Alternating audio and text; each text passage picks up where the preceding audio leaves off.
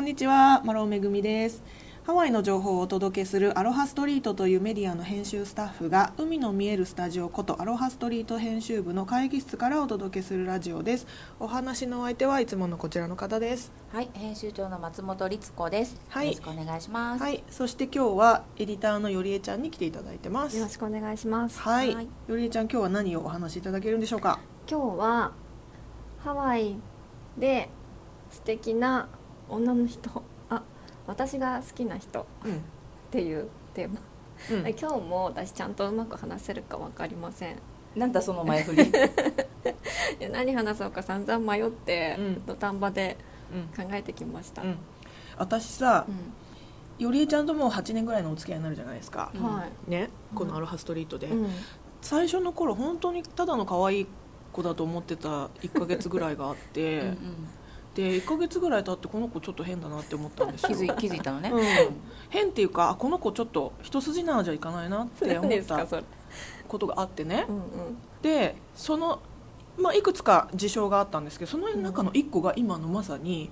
ハワイの素敵な女性っていう話だったんですよ、ほうん、でその晩にそなんかねミーティングだったんだよ確かう。へでー律子さんもいて、うん当時のもっとせあの年齢的にもキャリア的にも先輩の女性もいて、うんうんでそこでなんかよりえちゃんが、うんハワイは私があのお手本とするようなお手本としたいと思えるような女性がいなくてって言ったん ですよ鼻息。 そんなこと言いました。怖い。言ったんだよちょっと鼻水で出てきた私それでねそれで私その時まださよりえちゃんのキャラクターもつかめてないけど律子さんのキャラクターもその先輩のキャラクターもつかめてないからあれこの発言いいのかなって怖思ったんですよ心の中でうんうんね。うんうん。完全にここ先輩的な人いるけど女気性づきまくりだよね。そうでもお手本としたいような人がいなくてみたいなそんなこと会社で言ったんですか。言ったのよ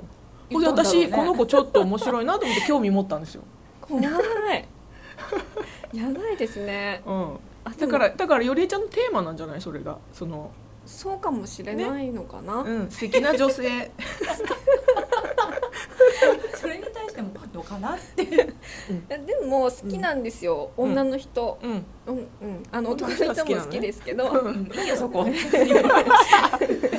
まあ女の人女性い、うんうんかっこいい人が好きなんです。そうだよねうん。んで、あじゃあ8年経って。うんきっと私の中で素敵な人が増えてきたってことですね。そういうことだねあよかったうん見える視点も変わってきたんじゃないそう、ね年も取ってきたし私も、自分自身もねうんだって8年前何歳だったよりえちゃん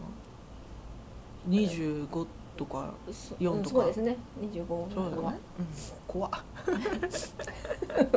い若い若いけどそこそこ言ってますけどね、いやいやいやいや。まあ確かにティーンエイジャーではないがうんまあまあまあまあよ。まあまあその社会に出てね間もなくてまだうんあんまよく分かってないうん、ならではの発言はいだったのが今、は素い敵な女性が見つかってきたと見つかってきたうん誰でねしょう、えっと素敵だなと思いながらちょっとあんま近いとこの場でなんか言うのもあれだなと思って うん、そこそこ遠い、中国速度を人を選ん で選んでみたラジオ用に、あんまりいっぱいいるはずなのにでも土壇場だったからあんま用意できてないんですがうんまず一人、うんあすごいこれは遠い人なんですけど、うん君江マイナーさんうんおーうんそおーう素敵ですよねすごいよね。ままず君あ江のマイナーさんがどういう人かを説明してもらっていいそうですね君江マイナーさんとはうんミュージシャンです、うんハワイ出身のミュージシャンうんでえっ、と、まあ、いろんなコンサートとか何年も私たくさん行ってるんですけどでそのたんびにいろんな人の生歌を聴くんですが君江マイナーさんの生歌はすごかったあの鳥肌立ちましたっていう話どういう音楽をやってる人なんですか、これ何系っていうんですかなんかレゲエなんちゃらレゲエうんレゲエフォークみたいな感じでした、うん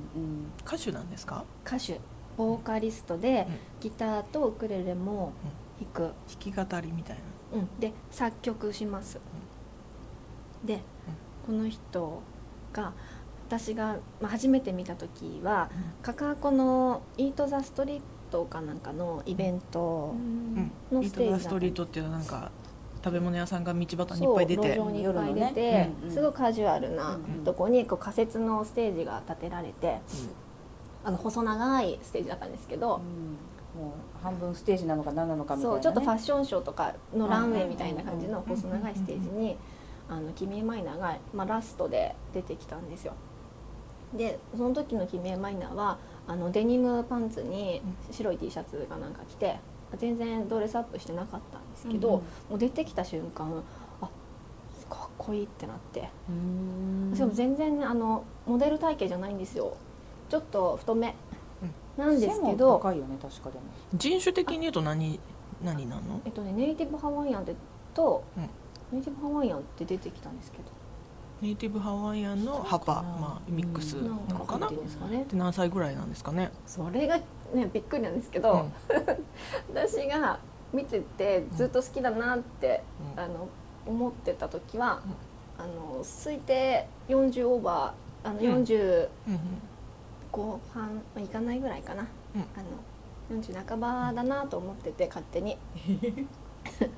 あのあ完全に年上のあのこんな風になれたら素敵だなみたいなうん人だったんです、で最近判明したのが私の1個下だったんですよえ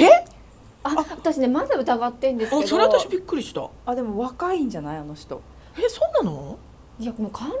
ねうんありえないんですよ私私もそこまで上じゃないと思ってたけどえそうあそんなに若いと思ってなかったでそう超、ねこれウィキペディア情報で、うんあこれは間違いだろうと思って ねあのキミエマイナーうのんクラスメート高校のクラスメートにうんアヌヘアっていう、うんアあヌヘアはいはいもはいハワイの有名なミュージシャンなんですけど、はいはいが同級生だっていうのを知ってたから、んアヌヘアのとこもまたグーってうん見たら、やっぱり私の一個下で、あらえあの部屋も年下そなうのなんですよ間違いですよねそれなんかびっくりだねえびっくどういりう人生を送ったらあんなにうん素敵になれるのかなっていうこの年でいやなんだろうかねおかしいですよねたっぷりあの君江さん去年この間うん南北で受賞した時に赤ちゃん抱っこして出てきたんだよね、そうそう、うんすごい感動的だった、ねうんうんで母になりまして、さらに素敵なんですよ、うんでもあんなちっちゃい赤ちゃんだから、うん年齢的にもそんなに上じゃないだろうなって私逆に思っいや私はもう勝手にあすごい高齢出産だと思ってて 頑張ったんだ君って思ってすたごんいだ妊娠したんですけど、うんあそれもまた素敵だなって思ってたんですよ、うん自分のキャリア積んだ後に全然若かったんじゃんあ全然適齢期だったうまんだいけ適齢適齢期だったたうんね、そうなんですへーまあミュージシャンはやっぱりさそのにじみ出るものが逆にないとさ、うんね確かにね、うんすごいオーラだよね大きい、あのうんとそれはもあの、なんだろう大自然の母みたいな感じですよねうそうだね母、うん、なんかねうんとにかく大きいうんうん、うんなんかこう周りのに影響を与える力が本当にすごい、で私のキメマイナーのインスタグラムで好きな動画が1個あってう、んで赤ちゃんが生まれたから、あのお家でのらないみたいなとこに赤ちゃんをボンって隣に置いて、うんそこで弾き語りしてるんですけどう「んうんバイヨーサイド」っていうすごい有名な曲を歌ってて、それもあの弦が壊れてるギターを持ち後ろには掃除機旦那さんが掃除機かけるうるさい音が鳴りながらの「そんなこと気にしないわ」って言いながら 赤ちゃんに歌ってあげるっていうシーンこれですごい泣けるから見てほしいです。じゃあそれのリンクを貼りますあねぜひ、うんはいいやえっ、とちょっと次に行こうかなもうあもう次行く5分だからはい、次行くはいはいは次い君江さんの次次はえっ、とブルックベーカリーの美穂さんうんはい